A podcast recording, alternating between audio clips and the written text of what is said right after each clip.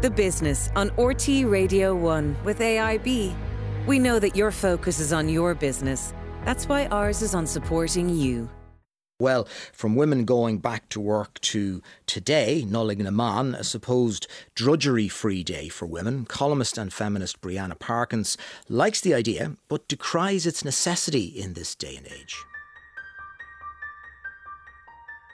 For an old rural Irish tradition, Nollaig na mBan was built on quite a progressive thought that women do more of the jobs that make Christmas happen, like decorating the tree, untangling fiddly lights, braving packed supermarkets for the big food shop, peeling endless spuds, wrapping presents, and then going back into the stupid shop again because your partner didn't pick up parsnips, even though you reminded him twice.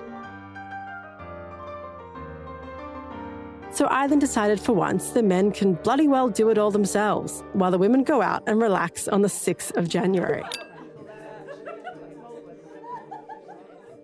The term invisible work, all the unpaid and unthanked tasks women do to maintain a home and keep a family functioning, was coined in 1986. But Women's Christmas recognised all of that long before then. I love Nollaig na mBan, but I also wish it didn't exist because it means that while women are now contributing to the household financially in the name of gender equality, the men still haven't rushed in to take up the domestic slack in return. Oh, don't get married, girls. You'll sign away your life.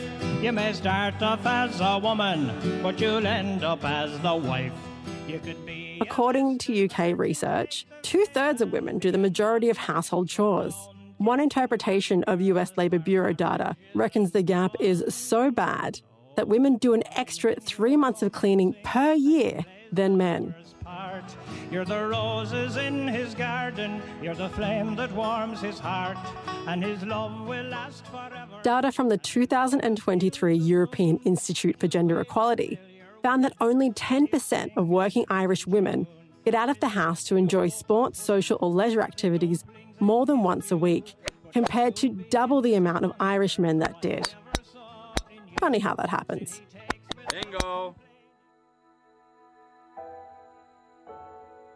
Concepts like weaponized incompetence, mental load, invisible labor, and the second shift have become popularized over the last few years.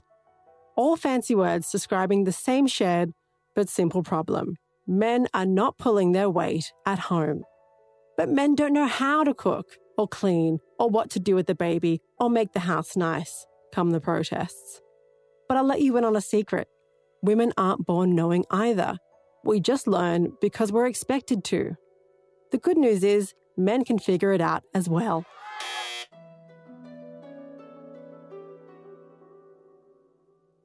And no, men don't need women to write a list in order for them to do their fair share of tasks in their own home. Not when they have a set of eyes and cognitive ability. Or text and call their female partner every two seconds when they are enjoying precious rest time to ask them where something is or if the kids need feeding. If an employee needed their manager to write out everything they needed to do every day in order to perform their job, or called them every time they'd finished a step to ask them what to do next, despite working somewhere for years, they would likely be fired. If men can use their initiative, know what needs to get done, and own their role at work, then they can do it at home, especially at Christmas.